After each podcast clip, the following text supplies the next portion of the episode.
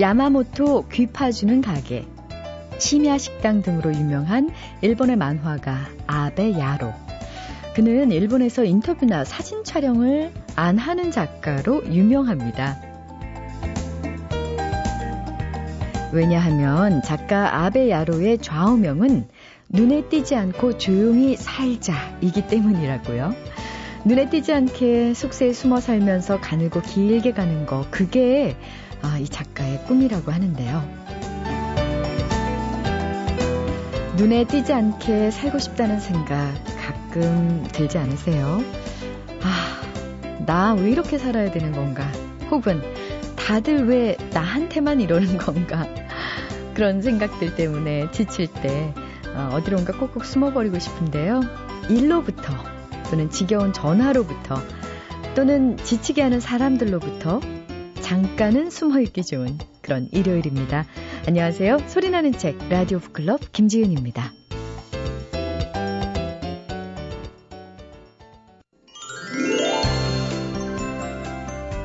영국에서는요, 우울증에 빠지거나 심리적 불안 증세를 보이는 환자들에게 독서를 처방하는 의사들이 늘고 있다 그래요. 어, 환자 증세에 따라서 독서 처방을 해주는 거죠. 어, 저도 의사 선생님 한 분을 모시겠습니다. 네. 세종대학교 만화 애니메이션 학과의 한창한 교수. 안녕하십니까? 네, 안녕하세요. 네. 네. 의사라고 하기는 뭐 그렇죠. 네. 제가 저를 못 그치고 있는데. 네. 아, 아 근데 참. 요즘에 네. 그 이제 잠자리에 들 때 말이에요. 네. 이제 책을 음. 고르잖아요. 근데 요즘에는 그럴 필요가 없어지는 게 그 팟캐스트로 그렇죠. 예. 오디오로 들을 수 있는 것들이 오디오, 많아서요. 오디오. 참 좋더라고요. 네, 교수님도 맞습니다. 이렇게 종종 들으시나요? 아, 그럼요. 특히나 우리 프로그램을 좀 팟캐스트로 다 듣는데 오, 제게 제일 재밌어요. 죄송합니다. 네. 아니, 그런 의견이 많더라고요. 아, 네. 네. 그 다른 분들이 먼저 제 걸 들었어요 팟캐스트로. 그리고 우리 프로를 들으면서 다시 한번 들어봐도 재밌어서 한번 더 저한테 더 들어보라고 그래서 저도 네. 그때부터 다운로드를 들어 받았는데 팟캐스트가 참 유용한 것 같습니다. 특히 우리 같이 책을 소개해 주는 프로그램은 그걸 갖고 또 책을 고를 때 고민할 수 있게 만들어 주기 때문에. 그러게 말이에요. 자 오늘 소개할 내용은요. 제목이 재밌습니다. 거침없이 제주 이민. 이라는 책입니다. 거침없이 하이킥에 거침없이 제주 네. 이민. 저는 이 책을 서점에서 딱 발견하고 깜짝 놀랐어요. 왜 그러냐면 저도 그런 고민을 하고 있거든요. 나이를 더 먹으면 제주도에서 살아볼까? 이런 생각을 했던 적이 있어요. 왜요? 한 번씩 제주 가면 마음이 너무 편해요. 그래서 뭐 한 번씩 가족들 여행 갔다가 제가 우리 아이들한테 농담식으로 아빠가 죽거든 화장을 해서 제주 앞바다에 뿌려라. 어. 그래야지 아빠가 생각할 때 내가 제주를 또 올 게 아니니. 뭐 이렇게 농담을 한 적이 있는데 제주로 이민을 간 15명의 행복 인터뷰라고 해서 아. 15명의 어떻게 생활하시는지, 얼마나 행복하신지 얘기를 쭉 하고 있는데요. 아, 첫 번째 나오신 분 얘기가 이제 곰씨 B씨 게스트하우스 운영하는 B씨라는 분입니다. 39 되신 여성분인데 원래 곰씨와 B씨 두 사람은 직장 동료였대요. 배낭여행사에 다닐 때 곰 대리와 B 과장으로 만나서 제주에 제주 올레 관련 상품을 개발하러 갔다가 2009년도에 눌러 앉았답니다. 집안채를 사서 그 게스트하우스 바꿨는데요. 이것도 재밌습니다. 게스트하우스를 열어놓고 집을 처음에 다 완공해서 한 게 아니고요. 자기들 살 곳만 만들어 놓은 다음에 사람들이 여행 온 사람들하고 같이 집을 고쳤대요. 그래서 그 사람들하고 같이 공사를 하고 같이 아. 인테리어하고 같이 방을 만들어서 또 재워주고 이러면서 게스트하우스가 만들어지는 거예요. 야. 그러니까 사람 사는 거죠, 진짜로 네. 사람 사는 거. 아 요즘 조금 안타까웠던 얘기는 제주도에서 계신 할아버지가 서울 할아버지보다 오래 못 사신다는 얘기를 들었어요, 제가요. 왜요? 보도를 보니까 전 공기 좋고 편하니까 훨씬 더 오래 사실 것 같은데 물론 장수한 분도 많은데 평균을 내보면 서울이 더 오래 산다는 거예요. 보니까 의료 서비스더라고요. 아. 서울은 매번 건강검진을 받고 치료를 받을 수가 있지만 제주는 그런 서비스가 약간 미진해서 그렇다는데 제가 볼 때는 그런 걸 차치하고라도 새로운 직업군을 만들어낼 수 있는 여러 가지 사례들이 이 책엔 들어가 있습니다. 하다못해 또 어, 다른 귀농을 했다가 다시 제주도로 와서 무인 카페를 여신 분도 있어요. 주인이 없는 카페예요. 그래서 셀프 서비스예요. 모든 게 셀프입니다. 아. 그래서 주인이 잘 못 가요 그 집에. 사람들이 이상할까봐 무인 카페니까. 아. 근데 무인 카페 운영이 된다는 거죠. 돼요? 돼요. 와서 자기가 다 써놓고 계산하고 커피 내려서 먹고 또 건의사항도 써으면 됩니다. 붙이는 정에다가 네. 이런 메뉴가 있었으면 좋겠다. 아. 여기 이렇게 바꿨으면 좋겠다. 이렇게 또 써놓고 이런 무인 카페 운영하시는 분도 계시고요. 또 바람도서관이라고 초콜릿 공장도 하시는 분이 계시고요. 감귤 농사부터 시작해서 또 어떤 분은 정말 무일푼으로 제주도 와서 자전거 열대를 사가지고 하이킹 회사를 만든 거예요. 우리 어, 한 교수님은 제주도로 이민 가시면 뭐 하고 싶으세요? 저 도서관 만들고 싶어요. 아... 도서관. 여행 온 사람들이 한 달, 두 달 동안 푹 쉬면서 책만 편하게 읽을 수 있는 도서관. 음. 그렇게 할 수 있는 경험들이 바라시는 분들. 그래서 아, 내가 지금 사는 삶 자체가 너무 퍽퍽하다. 서울 삶이나 도시 삶이 그렇다고 생각하시는 분들은 이 책을 한번 읽어보시면 제주 가 계시는 것 같을 겁니다. 그러게요. 제주도는 음. 참 그게 매력인 것 같아요. 어느 앞바다든 이렇게 노을 질 때쯤 음. 낚싯대 하나 딱 들여놓으면 각재기 같은 거기서는 잡히면 바로 그냥 다시 어, 물속으로 보낸다는 그렇죠. 잡어잖아요. 네네. 각재기 같은 거 음. 잡아가지고 구공탄 해서 제주가 먹으면서. 원래 제주도가 아니라지 않습니까? 제주도까지가 원래 이름이라는 거 아닙니까? 원래 제주가. 그래요? 네, 네, 그렇습니다. 원래 이게 그 원래 도에다가 우리가 독도 그럼 도자를 붙이죠. 근데 제주는 원래 이름이 제주입니다. 그러면 제주도 도예요? 아니, 원래 제가 말씀 잘못 들었는데 원래 이름이 제주죠. 네. 그래서 도는 왜 제주도냐? 전라도니까 도를 붙인 것뿐입니다. 섬도자가 섬도자 아니라는 거죠. 원래 이름이 제주입니다. 아. 다시 말하면 섬이 아니라 육지라는 겁니다. 워낙 넓으니까. 그럴만 그렇게 이해하시면 될 것 같습니다. 맞아요. 거기서 이렇게 성산포에 음. 그 이생진님의 시가 왜 나왔는지 알것 음. 같잖아요. 술은 내가 마시는데 취하기는 바다가 먼저 취한다. 그 맞는 말이지 않습니까? 그렇죠. 그리고 음. 거기서 이제 각재기 구이 먹으면서 그 어르신들 지나가면서 꼭 그렇게 물어보시잖아요. 육지에서 왔을까? 근데 보면 여기도 또 하나 육지기 때문에 이민이 되는 거예요. 그러게요. 그렇죠? 이민이 되네요. 제주 여행을 처음 가신 분은 여권을 챙긴다고 그러는데 여권까지는 이유는 없지만 그래도 거침없이 네. 제주 이민 책 한번 보시면 주민등록증은 챙기셔야겠죠. 네. 예, 거침없이 제주 이민 기대할 만한 책인 것 같습니다. 고맙습니다. 네, 감사합니다. 잊혀질 뻔한 책, 놓칠 뻔한 책, 그런 아쉬운 책들을 소개해드리는 시간, 뻔한 책. 이번 주 뻔한 책을 소개해드리기 앞서서 저희 어, 북클럽, 라디오 북클럽 홈페이지에 반가운 사연이 올라와서 짧게 소개해드릴게요. 부산 연제구 거제 일동에서 조영옥 님이 보내주신 사연인데요. 어, 우연히 라디오를 켰다가 들은 코너, 뻔한 책. 뻔한 책에서 소개한 책을 사기 위해서 무작정 책방에 들렀습니다. 책 제목을 정확히 외우지 못해 한참 찾아 헤매서 고생도 했지만 그 책을 읽고 행복한 여운을 느꼈습니다. 앞으로는 일부러 이 코너를 찾아 듣게 될 것 같습니다. 하셨어요. 식스펜스 하우스. 저도 주문했는데. 네. 아, 오늘 소개해드릴 뻔한 책은요. 음, 민들이 아줌마 유럽 하늘을 날다라는 책인데요. 2010년에 민선옥, 황용희 부부가 쓴 일종의 여행서입니다. 근데 일반적인 여행사하고는 좀 차이가 있다 그래요? 어떻게 다를까요? 멘토프레스의 이경숙 대표 설명으로 들어보겠습니다. 제가 오늘 소개할 책은요. 민들이 아줌마 유럽 하늘을 날다라는 책입니다. 민들이 아줌마는 여기서 그 민선옥 씨 그 저자를 뜻하는데 평범한 아줌마예요. 남편인 황용희 씨가 평소에 그 오드리 헵번을 따서 부인을 애칭으로 민들이 여사, 민들이 여사라고 불렀던 건데 25주년 결혼 기념으로 남편이 이제 적금을 열심히 분 거를 세 차례에 거쳐서 여행을 보내주는 서유럽, 북유럽, 동유럽 갔던 거를 정리를 한 거예요. 그 여행을 가기 전에 부부가 공부를 함께 하고 부인은 열심히 거기서 본 거에 대한 기록, 그날의 감상 기록을 해요. 단순히 정보 차원의 얘기만 들어있는 게 아니라 읽어야 될 책들이라든가 그 문화지에 대한 나름대로의 방향성과 깊이를 갖고 다 담아 있는 거예요, 그 안에. 네. 어, 그러니까 오드리 헵번을 따서 아내를 민드리 여사라고 부르는 남편. 참 얘기를 듣기만 해도 얼마나 다정한 부부인지 짐작이 가는데요. 정보는 물론이고 문화에 대한 어떤 방향성, 어, 깊이 이런 것도 담겼다는 걸 보면 참 알찬 책일 것 같은데 왜 주목받지 못했을까요? 이경숙 대표의 말입니다.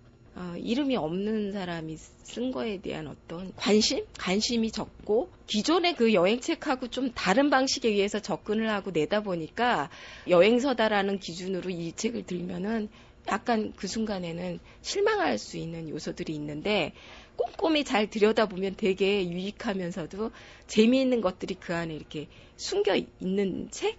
그래서 이렇게 죽지 않는 책? 그리고 또 되게 이 민들이 여사를 항상 보면 꿋꿋한 거예요. 그리고 늘 부족한 가운데 감사하는 마음과 좌절하지 않고 꿋꿋이 살아가는 그 힘을 얻어서 열심히 일을 하고 노동을 한 다음에 나머지 시간을 할애해서 또 여행을 가서 뭔가 나름대로의 자기의 생각을 정리하고 또 활기차게 자기 하던 일을 계속해 나가는 어떤 이런 모습이 이 시대에 필요한 모습이고 어떻게 보면 이 책이 그냥 단순히 정보서가 아니라 꿋꿋하게 지금 어려운 어, 상황들을 헤쳐가는데 도움도 되고 그 희망을 가지면 좋겠다라는 생각에서 책을 추천한 것입니다. 네, 이경숙 대표의 설명을 들으면 들을수록 참 좋은 책이다. 그래서 더 안타깝다 이런 생각이 드는데, 아유, 이게요. 민들이 아줌마 유럽 하늘을 날다. 요 책이요. 454쪽이나 되는 두꺼운 책이에요. 그래서, 아, 유럽 여행 계획이 딱히 없는 사람이 좀 읽어도 괜찮을지 사실은 좀 부담스러운 두께라서요. 아, 조금 망설여지는데 이경숙 대표의 설명을 들어보겠습니다. 이 책을 딱 보면은 엽서들을 대거 활용하는 흔적이 있을 거예요. 공교롭게도 이 남편은 결혼 전부터 세계 엽서를 모으는 게 취미여서 현재까지 100여 국 이상의 그 엽서를 5천 장 이상 갖고 있는 분이기도 해요. 근데 단 한 번도 해외여행을 한 적이 없어요. 같이 여행을 안 갔지만 같이 부부가 여행을 하는 느낌의 어떤 공감대를 주기 위해서 그 부분들도 이렇게 들어가거든요. 중간마다 대화하는 식의. 저도 사실은 유럽 여행 한 번도 못 갔거든요. 근데 이 책을 만들면서 마치 제가 갔다 오는 느낌이 들었어요. 그 삶이 힘들 때 누구나가 여행을 한번 가보고 싶다라는 생각을 하잖아요. 근데 쉽게 떠날 수 없는 그런 상황에서 주저하는 분들에게 추천하고 싶은 책입니다. 꼭 한번 읽어봐 주세요. MBC 라디오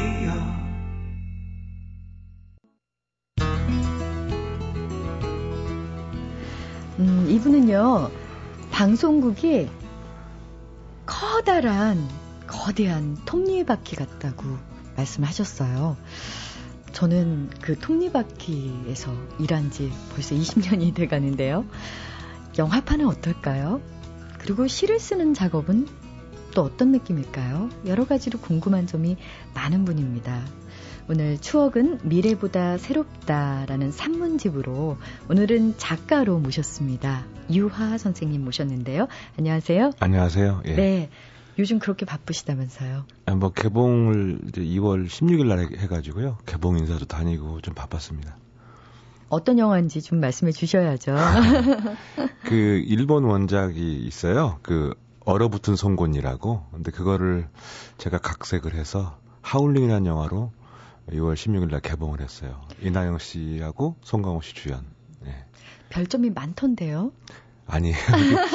뭐좀 호불호가 제 영화 치고는 좀 엇갈리더라고요. 그러니까 네. 뭐좀 스릴러로 이렇게 포지셔닝을 한 분들은 조금 심심하다는 얘기도 있고 가족 영화로 보신 분들은 되게 눈물도 흘리고 그래서 좀 호불호가 많이 엇갈리는 영화입니다.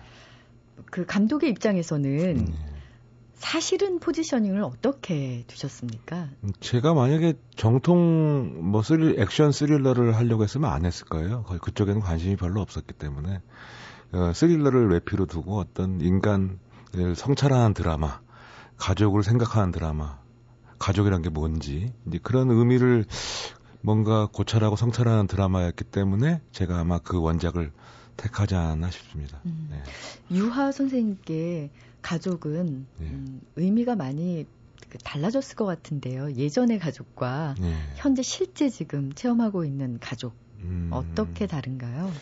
글쎄요. 그 옛날에 기타노 다케시 같은 감독은 가족은 뭐 버릴 수만 있으면 버리고 싶다 뭐 이런 역설적인 표현도 하고 했는데 예, 물론 저도 이제 자, 어, 애들도 있고 와이프도 있고 뭐, 뭐 가장이지만 에, 물론 애들에 대한 사랑도 있고 가족에 대한 사랑도 있지만 그 반대편으로 이 가족을 사, 사랑하면 할수록 뭔가 그 가족이 지닌 배타성 어, 우리 우리 새끼, 우리 아, 우리 와이프, 우리 가족, 우리 어머니 이런 게 오히려 남한테 더 상처를 주는 게 아닐까 하는 자본주의 사회에서 어떤 그 가족 에고이즘 같은 걸 많이 생각을 합니다.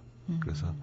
오히려 제 영화에서도 표현을 했지만 피를 나눈 것보다 오히려 꼭 피를 나눈 게 가족일까? 어, 피를 나, 나, 어, 어떤 혈연을 넘어서 어, 마음을 나누는 게 정말 새로운 가족의 패러다임이 되, 돼야 되지는 않을까?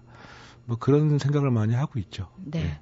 사실 결혼은 미친 짓이다. 말죽거리 잔혹사, 쌍화점 그리고 방금 이제 저희가 언급한 하울링까지 개봉한 영화마다 정말 그 뭐 호불호는 갈릴지언정 음. 여러 가지 음. 그 반향을 어, 가지고 오신 분이지만 음. 사실은 시인이라는 직업이 먼저였죠. 네, 그렇죠. 네. 제가 26살 때 데뷔를 했습니다. 그래서 88년도인가요? 무리밀기라는 시집으로 그때 아마 그 그게 어, 현실을 그때 군사 정권 시절인데 현실을 무협지로 빗대 가지고 아마 그 당시에는 지금 제가 영화 감독으로 봤던 스포트라이트보단 더 좀 센세이션한 느낌 등단을 했던 것 같아요. 네. 네. 그리고 뭐 같은 제목으로 예. 영화화 되기도 했던 바람 부는 날이면 예. 압구정동에 가야 한다. 어, 제가 그냥 음, 언뜻 생각했던 압구정의 의미와는 상당히 음. 다른 음. 그 내용이어서 네. 이 책을 통해서 다시 한번 음. 그 배타성에 대해서 생각을 하게 됐습니다. 지금 뭐 예. 가족 얘기에서도 배타성이 나왔지만 예. 예. 그 유하 시인께서 예. 압구정동으로 표현하시고자 했던 바는 음, 뭘까요? 어, 그 당시 압구정 제가 강남으로 이사를 오면서 제가 충격이었던 거는 그 이제 막 개발되고 있었어요. 한쪽에서는 메뚜기가 날아가고 한쪽에서는 굉장히 최첨단의 건물이나 아파트들이 들어서던 아주 그 농경 사회와 어, 후기 자본주의 사회의 어떤 풍경들이 그냥 극명하게 부딪히는 그런 공간이었어요. 그래서 압구정동도 굉장히 배나우밭이었고 그 당시에 제 친구들이랑 제가 영동중학교 다녔는데 거기서 그 배설이도 하고 근데 그 옆에 또 현대 아파트가 있고 한양 쇼핑센터가 있고 물론 나중에 갤러리아 백화점으로 바뀝니다만은 그런 어떤 그 농경 사회와 이렇게 어떤 그 첨단의 그 문명이 부딪히는 것들이 저한테는 어린 시절에 굉장히 좀 충격이었던 것 같아요. 그거를 이제 시로 좀 표현을 한 거죠. 근데 지금 생각해 보면 그 당시에 대중문화가 이제 뭔가 이게 주류로 떠오르던 그전 그당그 전에는 대중문화를 얘기하면 좀 뭔가 천박하다 뭐 이런 얘기를 많이 했었고요. 또 연예인들에 대한 그 어떤 대우나 이런 것도 지금에 비하면 훨씬 좀 미흡하던 시절이거든요. 90년대 접어들면서 대중문화가 주류 문화로 떠올랐어요. 주변부 문화에서. 음, 그런 압구정동이라고 대변되는 어떤 그 대중문화, 예, 어떤 거기서 제가 그 대주, 그런 그 징후를 읽었던 것 같아요. 예. 그래서 바람 부는 날이면 압구정당에 가야 한다는 게 어떤 후기 사업사의 어떤 대표적 공간인 그 압구정동 그리고 또 바람은 용, 어떤 욕망이라는 걸 우리가 바람났다 그러는 표현을 쓰지만 어떤 그 물질 물신화되는 시, 시대에 어떤 그 압구정동이라는 공간을 가야 된다. 인간은 글로 몰릴 수밖에 없다. 뭐 어떤 그런 거를 풍자적으로 표현하지 않았나 싶습니다. 네. 이책 음. 이번에 추억은 미래보다 새롭다 개정판이더군요. 예, 1995년에. 예, 95년도에 그 그동안 그 이소룡 세대 사실 저게 에, 영화를 본 분들은 알겠지만 이 말죽거리 잔혹사라는 그 영화의 일종의 어떻게 내면적인 시놉시스 같은 에, 어떤 그 글들이 많이 있어요. 그래서 그당 그 당시에 그 제가 어렸을 때 키치 중독자로 살았던 시절의 어떤 그 내면 풍경들을 좀 수레하거나 또 뭐 대학교 다닐 때 어떤 연애 추억담 그리고 뭐 그런 것들이 주류로 이게 문학에 대한 제 어떤 단편적인 생각들 그런 걸 묶어놓은 책인데 그 뒤에 이제 요번에 묶으면서 그 뒤에 또 발표했던 뭐 재즈에 관한 글들이랄지 하는 것들을 그 다시 이제 재정비를 해서 새롭게 이제 엮은 책이죠. 네. 네. 어, 이 책의 첫 챕터가 네. 어, 재밌었는데요. 음. 음 1995년이니까요. 네.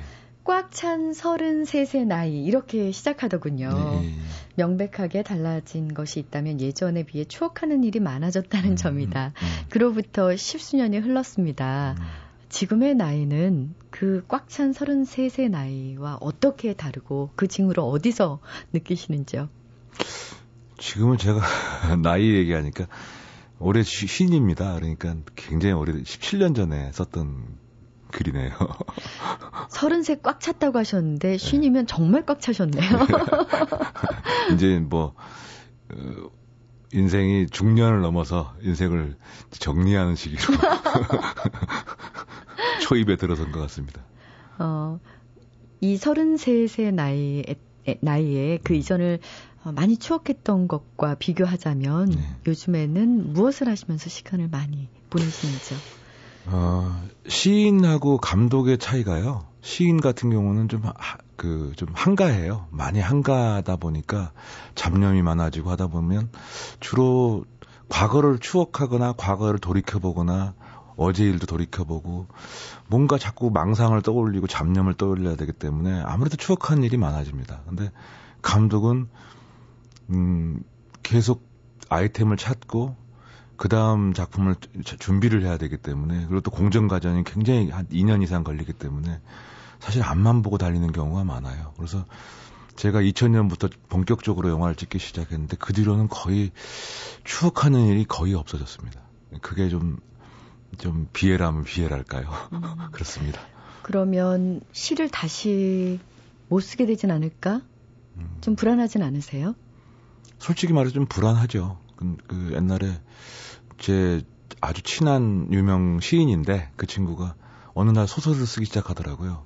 그래 너는 왜 시를 안 쓰니? 그랬더니 소설을 쓰다 보니까 시가 자기 내면에서 떠나갔다. 그래서 저는 그때 속으로 얘좀 겉멋들린 얘기를 하고 있네. 그런 얘기를 생각했는데 실제로 그게 맞더라고요. 영화를 하다 보니까 저도 중간에 왜 노력을 안 해봤겠습니까? 청, 일부러 청탁도 받아보고 쓰려고 해봤는데 그게 시인의 뭐 육체는 또 다른 게 있는 것 같아요. 그래서 제가 만약에 다시 시를 쓸 수 있다면 아마 영화 감독의 그- 그 육체를 포기하고 다시 그걸 시인의 어떤 육체를 만드는 몸을 만드는 또 시기가 분명히 필요하다고 생각을 해요. 그게 한 1, 2년 걸리지 않을까요? 그러면 저희 가족들이 좀 추워지지 않을, 않겠습니까? 어, 그런데 사실 어릴 때 꿈은 담, 담임 선생님께서 나중에 커서 뭐가 될래 장래 희망을 물었을 때는 한치의 망설임도 없이 영화 감독 이라고 대답을 하셨다고요. 그 예. 주변에는 다 대통령, 장군, 검사였는데 예. 혹시 진짜 그렇게 되신 분들이 있나요? 그 반에서? 없죠. 그럼 유일하게 예. 장래희망을 장래희망을 아마 해가지고 된 경우는 참 드물 거, 만명 중에 한 명 될까 말까 할 텐데. 저는 사실은 지금 생각해 보면요. 어렸을 때부터 뭔가 그 키치 중독에 있었던 것 같아요. 왜냐면 만화를 혼자 그려가지고 애들한테 이렇게 연재를 시- 하고 그 뭐, 그 당시 동지상영관을 다니면서 조퇴를 해가지고 동시상영관 다니면서 그 훈육주임한테 쫓기고 다니고 뭐 이러던 걸 생각해 보면 뭔가 영화 감독을 할 운명이 아니었을까 하는 생각은 해봅니다. 네. 예. 어, 첫 챕터가 이소룡 세대에 바친답니다. 물론 이제 이 제목만 들으신다면 아 이소룡 영화에 열광했던 어떤 세대라고 만 생각하시기가 쉽겠지만 이 책을 찬찬히 읽어보니까 이소룡 세대는 그거보다는 조금 더 넓은 의미를 갖고 있다는 생각이 들었는데요. 네. 사실은 저희 세대가 이제 386뭐 옛날에 그리고 했었는데 어 지금 아까 얘기하셨지만 그 대중문화를 굉장히 자연스럽게 받아들이지 않습니까? 근데 저희 때는 제가 시에다가 대중문화 요괴 인간 뭐 그 만화 영화의 어떤 요괴 인간이나 무슨 타이거 마스크 뭐 이런 말을 쓰는 것 자체가 그 저희 선배 시인들이 볼 때는 굉장히 좀 그 저질이고 뭔가 얘는 좀 이단하다. 그러니까 뭔가 불편했었고 그것 그걸로 굉장히 폄하를 받았어요. 근데 지금 제 후배 시인들은 저보다 훨씬 더 과감하게 그런 용어들을 대입하더라고요. 그래서 저는 그 70년대적 상상력이라고 제가 규정한 바가 있는데 뭔가 대중문화와 어, 하- 완전히 그 심신이 합일되지도 못하고 또 그렇다고 해서 뭔가 그 대중문화에 대해서 굉장히 비판적인 어떤 고답적이고 어떤 이성적인 어떤 그런 그 또 어떤 눈을 저 생각을 갖지도 못하고 뭔가 엉거주춤한 어 세대가 아닌가 감각과 이성 사이에 낀 세대 그 저희가 70년대 이전에는 이성의 세대고 지금 감각의 세대라고 봤을 때 저희는 감각과 이성 사이에서 뭔가 엉거 주망이 끼인 세대라고 생각을 했습니다. 이소영 세대는 아마 그런 걸 더 상징하는 부분도 있어요. 이제 글을 읽어보시면 알겠지만. 네. 네. 음. 이소령 세대 하면은 뭐 지난번에 저희 천명관 선생님께서 예. 나의 삼촌 브루스 리라는 예, 예. 장편 소설로 예. 이제 어, 저희 출연을 하셨는데요. 예. 그 뭐 이소룡처럼 살고 싶고 닮고 싶었고 음. 이런 것들이 사실은 그 시대를 살던 그 조그마한 아이들의 그렇죠. 어떤 희망, 음. 그 희망의 이단 옆차기라고 표현해야 될까요? 뭐 뒤통수에 음. 상처 없던 그 아이들이 음. 없을 정도로 쌍절곤인가요? 예. 예. 한번 그렇게 싸워 보셨습니까, 실제로? 아니요. 그때도 관찰자셨나요? 예, 사실은 저희 지금도 그렇지만은 제도 교육 속에서 사실은 저희는 시커먼 교복 입고 다니면서 학교를 오늘 가서 선생님한테 칭찬받을 기대보다는 오늘 가서 몇 대를 만나. 아. 어, 뭐, 한 열 대만 맞아도 성공이다. 뭐 그러던 시절이고 또 전, 저 같은 경우는 또 등치가 좀 있어가지고 선배들한테 많이 맞고 뭐, 그 당시 학교 가서, 학교가 일종의 지옥이었죠. 그런 면에서 이제 이소룡이라고 하는 그 아이콘, 아이콘은 그 뭔가 시원하게 적, 적을 물리치고 또 그 이상한 괴조음을 질리면서 신기에 가까운 그 절권도 무공을 선보이던 음, 그런 그 스타였기 때문에 그게 일종의 유일한 통로였을 것 같아요. 그래서 괴조음을 지른다든가 뭔가 억압받던 그 어린 사춘기 아이들이 이소룡이라는 통로를 통해서 그나마 어떤 그 해방구를 나름의 해방구를 갖고 있었던 시기가 아닌가 유진 시절에 그런 의미에서 이소룡이라는 건 일종의 억압받던 청춘의 어떤 어떤 탈, 탈출구 같은 그런 역할을 해, 해줬죠. 음, 네. 시커먼 교복의 네. 나날들을 견디게 네. 해준 희망이었다라고 네. 글을 쓰셨는데요. 어, 뭐 이소룡과 관련해서는 뭐 영화 얘기를 또 빼놓을 수가 없겠죠. 사실 당시에 그 영화 자체에도 매료가 됐겠지만 극장이 주는 그 어떤 어둠, 네. 그 불온성에 매료가 됐었다라고 음. 얘기를 하셨는데요. 네.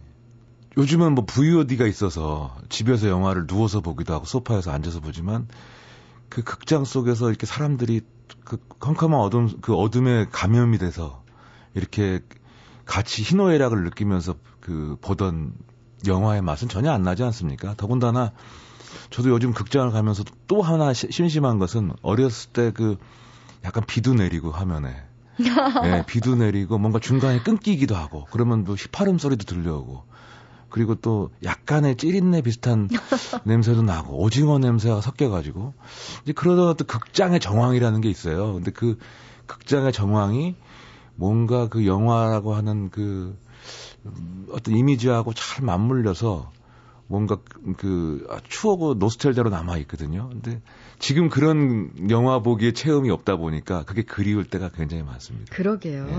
어, 선생님 책 읽다가 재미있는 부분을 발견했는데요. 네.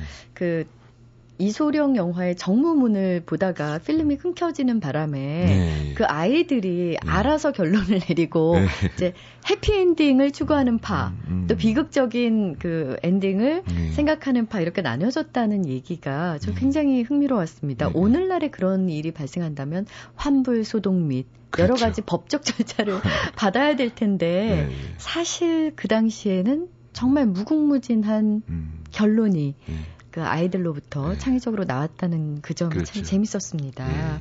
음, 혹시 네. 시나리오를 쓰시다가요, 네. 처음 생각했던 엔딩과 좀 음. 달라진 경우, 혹시 직접 영화 만드시면서? 거의 없었어요. 아. 저는 여, 그 영화가 다 비극이거든요. 누군가 죽습니다. 아니면 같이 죽든지. 근데 그 어떤 시나리오 작가가 그 뒤에 사람이 그러니까 unhappy ending이죠. sad ending이 혹은 또 해피 엔딩을 끝내는 거. 이게 그 작가의 세계관이랑 굉장히 맞물려 있대요. 그런 면에서 저는 되게 니힐리스트 같아요. 약간 좀 허무주의. 허무주의. 예. 근데 음 사실은 해피 엔딩이 더 관객이 많이 들어요. 그거는 미국에서도 입증이 됐는데. 그런데 그 저도 어렸을 적에 그 이소룡이 뛰어오를 때 확 끊겼어요. 근데 그때 총을 맞거든요. 그 근데 저희는 다 살아난다. 다시 그 날러서 일본 그, 그 일본인들을 다 일본 그 군들을 다 무찌르고 도망갔다라고 결론을 내렸습니다. 근데 지금 생각해 보면 음, 관객들은 해피엔딩을 확실히 좋아하는구나. 저도 그랬고요. 근데 새드 엔딩으로 끝내기 때문에 이제 관객은 좀 들들 수밖에 없는 것이죠. 아, 그 혹시 좀 해피엔딩으로 전환이 가능하려면 예. 일단 세계관 자체가 좀 바뀌어야 될 것 같은데요. 예, 제, 가 좀, 예, 좀, 좀 낙천적인 성격으로 바뀌어야 될 것 같습니다. 네. 네. 어, 첫사랑 얘기가 예. 또, 또 긴 부분을 차지합니다. 예, 이 예. 책에서요. 참고로 이거는 결혼 전에 썼습니다. 아, 그런데 결혼 후에도 이 네. 부분은 삭제하지 않고 넣으셨다는 게 참 큰 용기 같은데요.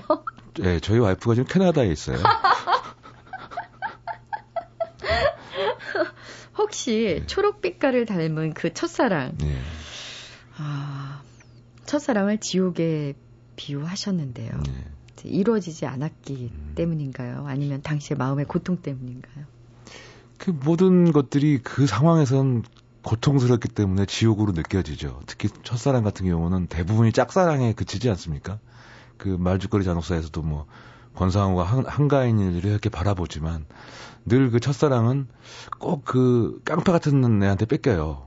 그게 그 악기 타입인데 원형인데 그리고 그러니까 굉장히 좀 마초성이 강한 애한테 첫사랑은 늘 뺏기고 자기는 짝사랑하다가 그냥 헛물만 키고 많은 게 첫사랑의 하나의 그 공통적인 공식 그, 같은 예, 거죠. 공식 같은 거죠. 저도 거기에서 충실했어요. 충실했는데 이제 고, 대학교 3학년 때 그 같은 과 여자를 되게 짝사랑을 했죠. 노래를 잘하고. 그 친구가 영어 연극을 한다고 그래서 같이 영어 연극을 하다가 영어 연극의 묘미를 맛들어서 제가 감독이 된 것일 수도 있어요. 왜냐하면 단체적으로 뭔가를 만든다라는 게 굉장히 아 이런 게 인생에 어떤 묘미가 있네, 보람이 있네 하는 생각에서 그때부터 이제 영화 쪽으로도 제가 또 적극적으로 어린 시절의 꿈을 구현해 나간 거거든요. 그러니까 어떻게 보면 첫사랑이 저한테는 또 좋은 일을 한 거죠. 그 이후에 혹시 예. 만나신 적 있으세요? 있어요. 동창회 때 만났습니다. 그 결혼은 미친 짓이다에 제가 초대를 했었어요. 근데 이제 애, 애 엄마가 돼 있더라고요. 근데 아 그 왜 옛날에 피천득시 스필집이 인연이라는 예. 그 그게 떠오르면서 아 만나지 말았어야 했다. 예 그런 생각을 했죠. 네. 그 이유까지는 여쭙지 않겠습니다. 예, 예. 어, 산문집에 보면은요, 음, 세운상가가 자주 언급이 되더라고요. 특히 음. 요즘에는 이제 뭐 여러 포털 사이트에서도 어, 세운상가, 그러니까 음. 과거의 영화를 뒤로한 지 지금은 완전히 흉물처럼 예. 이렇게 남아 있다라는 얘기가 음. 어, 자주 예. 이제 나오는데요. 예. 음, 과거 세운상가 키디의 사랑을 이제 발표하셨을 정도로 음. 굉장히 의미가 있는 그 상징일 텐데요. 예. 예. 세운상가의 어떤 추억이 그런 시를 쓰게 만들었는지. 그러니까 세운상가는 어떻게 보면 금지의 영역이죠. 저희가 뭐 세운상가의 뭐 청계천의 아황산 가스가 8알의 나를 키웠다라고 제가 서정주 시인의 시를 이제 패러디를 해서 쓰기도 했었, 했었습니다만은 그러니까 뭔가 금지되고 억압되고 하는 것들을 거기서 똑같은 그러니까 이소룡이랑 똑같은 코드죠. 뭔가 거기서 그 마분지 소설이나 무슨 그 당시에 일제 스크린이나 로드쇼 또그 그 옆에 아세아 극장이 있었어요. 그런 데서 미성년자 관람 불가 영화를 보고 하던 뭔가 하지 말라는 것을 하는 하면서 쾌감을 얻던 그런 시절의 총체적인 어떤 생각들이나 그 기억들이 이제 세운상가라는 그 어떤 지명으로 음. 이제 지배하게 돼 있는 것이죠. 어떻게 보면 세운상가 혹은 그 유하 감독 음. 시인께서 좋아하셨던 극장의 어둠 이런 것들이 음. 특히 극장의 어둠 속에서는 모든 금지된 것들이 다 정말 폭죽처럼 네, 네 터져 나올 수 있는 유일한 음. 공간이 아닐까라는 생각이 드는데요. 예, 예, 단순히 근데 그게 금지된 걸뭐 우리가 하지 말라는 걸 해서 뭐 해, 방을 얻는 거나 일종의 마스터베이션일 수 있죠. 그런데 그걸 시로서 이제 제가 승화시켰을 때는 일종의 불온성이라고 봤어요. 예, 그 곰파, 그러니까 어떤 그 그늘 속에 있는 곰팡이의 에너지 이런 것들이 시를 시는 어차피 굉장히 불온한 것이고 그 시는 어, 영원한 타자일 수밖에 없는 것이고 중심 문화에 들어올 수가 없는 장르이기 때문에 그리고 거기서 에너지를 얻는 거기 때문에 저는 방법적인 곰, 어떤 음. 그런 그 음지 문화를 그 시에 끌어들임으로 인해서 제 시의 어떤 에너지를 찾고자 했던 것이죠. 예. 음. 그 지금처럼 대중문화가 양성화되고 누구나 다 뭐 지금은 뭐저 걸그룹이나 이런 거 좋아해도 전혀 뭐 오히려 그게 중심 문화고 그, 그 네이버 검색 1위에 늘 등극을 하듯이 그러니까 그 이미 양지 문화가 된 상황에서 대중문화는 매력이 없다는 거죠. 네. 제가 만약에 지금 태어났으면 대중문화로 시를 쓰지 않았을 겁니다. 이제 그늘 속에 있는 곰팡이 에너지라는 음, 표현을 음. 들으니 그런 생각이 납니다. 그 뭐 후각적인 걸 수도 있고 청각적인 걸 수도 있지만 뭔가 아, 좀 햇빛이 부족한 음. 그래서 곰팡내도 좀 나고 그래서 우리가 흔히 언더그라운드라는 네, 그렇죠. 그 문화라고 부르는데 지금 모든 것이 광합성이 잘 이루어져서 다들 깨끗하고 빳빳하고 청결해요. 이 언더그라운드 문화가 사라지는 것에 대해서 는 어떻게 생각하십니까? 저뭐 거기까지 깊숙이 생각은 안 해봤습니다만은 어, 또 다른 형태의 언더그라운드가 있겠죠. 근데 지금은 워낙이 모든 곳에 그 관심과 그 일종의 인터넷 문화로 너무나 확산이 많이 돼 있기 때문에 실제로 시가 지금 생명력을 잃고 뭔가 더 소외된 변방으로 밀려난 이유도 어, 실제로 음지 문화, 그러니까, 그러니까 언더그라운드 문화가 점점 점점 설 곳을 잃기 때문에 그 에너지를 잃고 있는 게 아닌가 하는 생각도 해봅니다. 네. 네. 이번에 내신 네. 추억은 미래보다 새롭다 이 산문집에는 음. 참 유하 시인이 솔직하다라는 생각을 네. 많이 하게 됐는데 왜냐하면 네. 주변에 이제 친분이 있는 분들에 대해서 음. 보통은 뭐 H가 뭐 음. H 시인이 이렇게 하는데 여기서는 뭐 바로 나옵니다. 음. 허수경 씨에 대해서도 네. 나오고 네. 한민복 시인, 뭐 진희정 네. 시인 등등 나오는데 그 중에서도 허수경 씨와의 그 네. 친분이 굉장히 인상적이었는데 네. 처음에 어떻게 인연이 되셨는지요? 어, 허수경 씨는 제가 제가 등단하기 전에 이미 슬, 뭐 슬픈 만한 걸음이 어디 있으랴라는 시집을 데, 데뷔를 했는데 어느 순간 전화가 왔어요. 그리고 처음 보는 그 물론 일면식이 없었죠. 그냥 제가 시집으로 읽었던 시인인데 MBC에서 그때 작가로 네, 구성 작가로, 작가로 있었어요. 그러면서 저한테 좀 신해철의 밤의 디스크 쇼에 출연을 좀 해달라. 그래서 나가는데 엉겹결에 제가 한 1년 했습니다. 거기서 책 소개를. 그러면서 좀 친해졌죠. 예. 그, 그, 그리고 그 당시에 저한테 뭐 갈매기 조나단 같은 예, 영화를 구할 예, 수 있냐고 구하, 구하기도 해서 제가 비디오도 빌려주기도 하고 해가지고 가진 걸 주신 건가요? 아니면? 예, 갖고 있어요. 제가 워낙 음. 대학원에 있으면서 이제 그런 그 당시엔 또 불법으로 뜨지 않습니까? 다 예, 뭔가 영화 학도의 어떤 열정으로 그 한 여섯 번 일곱 번 카피돼 가지고 보이지도 않는 이제 그런 열악한 예, 비디오를 저 빌려 거의 뭐 예. 안개 속에 갈매기 조나단을 네. 감상하셨을 텐데 어, 허수경 씨 시만으로 봤을 때는 네. 그렇게 일면식도 없는 네. 시인한테 전화를 해서 네. 그 영화를 좀 빌려달라라고 안 그러실 것 같은데 네. 저는 저한테 그때 마음이 있는 줄 알았어요. 근데 아니었던 건가요? 아 근데 그 저랑 그 거의 키, 키 차이가 한 두 배 되더라고요. 제가 워낙에 큰 데다가 그 네. 친구가 유난히 작습니다. 그래서 아, 이건 둘이 뭐 이렇게 맺어지기는 쉽지 않겠구나. 그 허수경 시인의 얘기도 들어보셨습니까? 혹시 그쪽 입장도? 아, 전 일방적으로 제 생각입니다. 그래서 저는 그, 그 친구가 워낙 시를 잘 썼기 때문에 예, 제가 흑심이 있었어요. 그 같이 그 21세기 전망 동인을 한번 해보자. 원래 그 친구는 동인을 안 하는 친구인데 제가 꼬드겨가지고 저희 시동인에 또 영입을 했죠. 굉장히 지금으로 따지면은 그 에이스를 영입한 거죠. 네. 보는 눈이 있으셨네요. 예. 어, 뭐 그 외에도 여러 시인들과의 교분 얘기 등등 해서 어, 참 읽는 재미가 있었습니다. 예. 제목을 왜 추억은 미래보다 새롭다라고 지으셨나요? 이거는 어 아마 제 문장 중에 하나 있는 거를 아마 제목으로 정한 것 같은데요. 어, 아까도 얘기했지만 시인일 때는 어, 사실 앞날을 내다보고 뭔가를 쓴다기보다는 뭔가 지금까지 걸어온 길들을 성찰하고 뭔가 그 부분을 어떤 잡념을 떠올리면서 그 안에서 머무르면서 며칠을 보내고 하다 보면 실제로 시간이 그러니까 제가 나이를 안 먹어요. 거기에 머물러 영 원한 현재성에 있는 것이죠. 그래서 오히려 시인은 어떤 그 과거를 과거로 여행을 가고 어 1, 1분 전의 과거 혹은 뭐 20년 전의 과거 과, 과거로 여행을 가면서 훨씬 많은 창작을 합니다. 창작의 공간이 되죠. 그래서 저는 미, 불투명한 미래보다는 알지도 못하는 미래보다는 경험했고 그 안에서 내가 상상의 공간이 배태됐던 그 공간이 훨씬 더 새롭다. 어, 왜냐하면 creative가 있기 때문에. 그래서 그런 반어적인 표현을 쓴 것이죠. 네. 네. 어, 산문집 추억은 미래보다 새롭다의 저자 유하 선생님과 지금 얘기 나누고 있는데요. 감독으로서 네. 사실은 내 마음을 사로잡진 않았는데 네. 누구한테 추천해 달라 그랬을 때 네. 괜히 그럴 듯한 걸 추천하신 적은 없으신가요? 감독 이전에는 많이 있었어요. 그러니까 뭐 타르코프스키의 에? 노스텔자 영화 죽여. 그거 봐봐. 저는 그거 수면제로 썼거든요. 한 10분 보다 보면 자고 10분 후에 봐도 화면이 안 바뀌어 있고 그 장면 그대로 예, 그대로 있고 그 Sacrifice 뭐 희, 희생이나 이런 영화 많이 추천을 했었어요. 근데 지금은 아무래도 상업 영화를 하다 보니까 그런 거짓말은 못 하겠더라고요.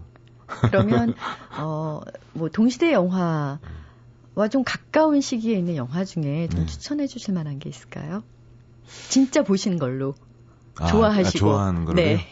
저는 뭐 많이 있지만은 장르를 안 따지고 보지만 갓파더 대부? 제가 그 학교에 좀 한 3년 정도 몸을 담은 적이 있었는데 아이 그 대학생들한테도 그 대부 1, 2, 3, 3까지를 교재로 사용했어요. 그래서 드라마 트루기가 굉장히 완벽한 작품이다. 어, 그이 작품 그뭘 공부를 해라 할 정도로 대부란 영화가 굉장히 완성도가 있다고 생각을 합니다. 네. 네. 한 편만 더 소개해 주시겠어요? 본인의 영화 중에서 그래도 이거는 좀 봤으면 좋겠다. 괜찮습니다. 제 영화요? 네. 아, 제 영화 중에 뭐 제 영화 다 보면 좋죠. 그런데 그 중에서도 음, 말죽거리 잔혹사하고 어, 비열한 거리는 제가 뭐 다른 영화도 그렇지만 되게 에, 공들여서 만들었기 때문에 그 작품은 봐주시면 저를 좀 이해하지 않을까 싶습니다. 음, 네. 네. 어, 저도 이 책을 다 읽은 다음에 그 음. 마종기 시인의 시처럼 제 주머니를, 후주머니를 좀 뒤적이게 됐습니다. 정말 열광은 어디 있는가. 아이. 지나간 시간이라고 생각했는데, 음. 어, 또 없어졌다고 생각을 했는데, 네. 그 열광이라는 단어, 네. 또그 시기, 이런 네. 모든 것들이 오롯이 떠오르는 음. 그런 경험을 했습니다. 음. 덕분이라고 생각하고 감사드립니다. 아유, 감사합니다. 네, 오늘 함께 해주셔서 고맙습니다. 아유, 감사합니다.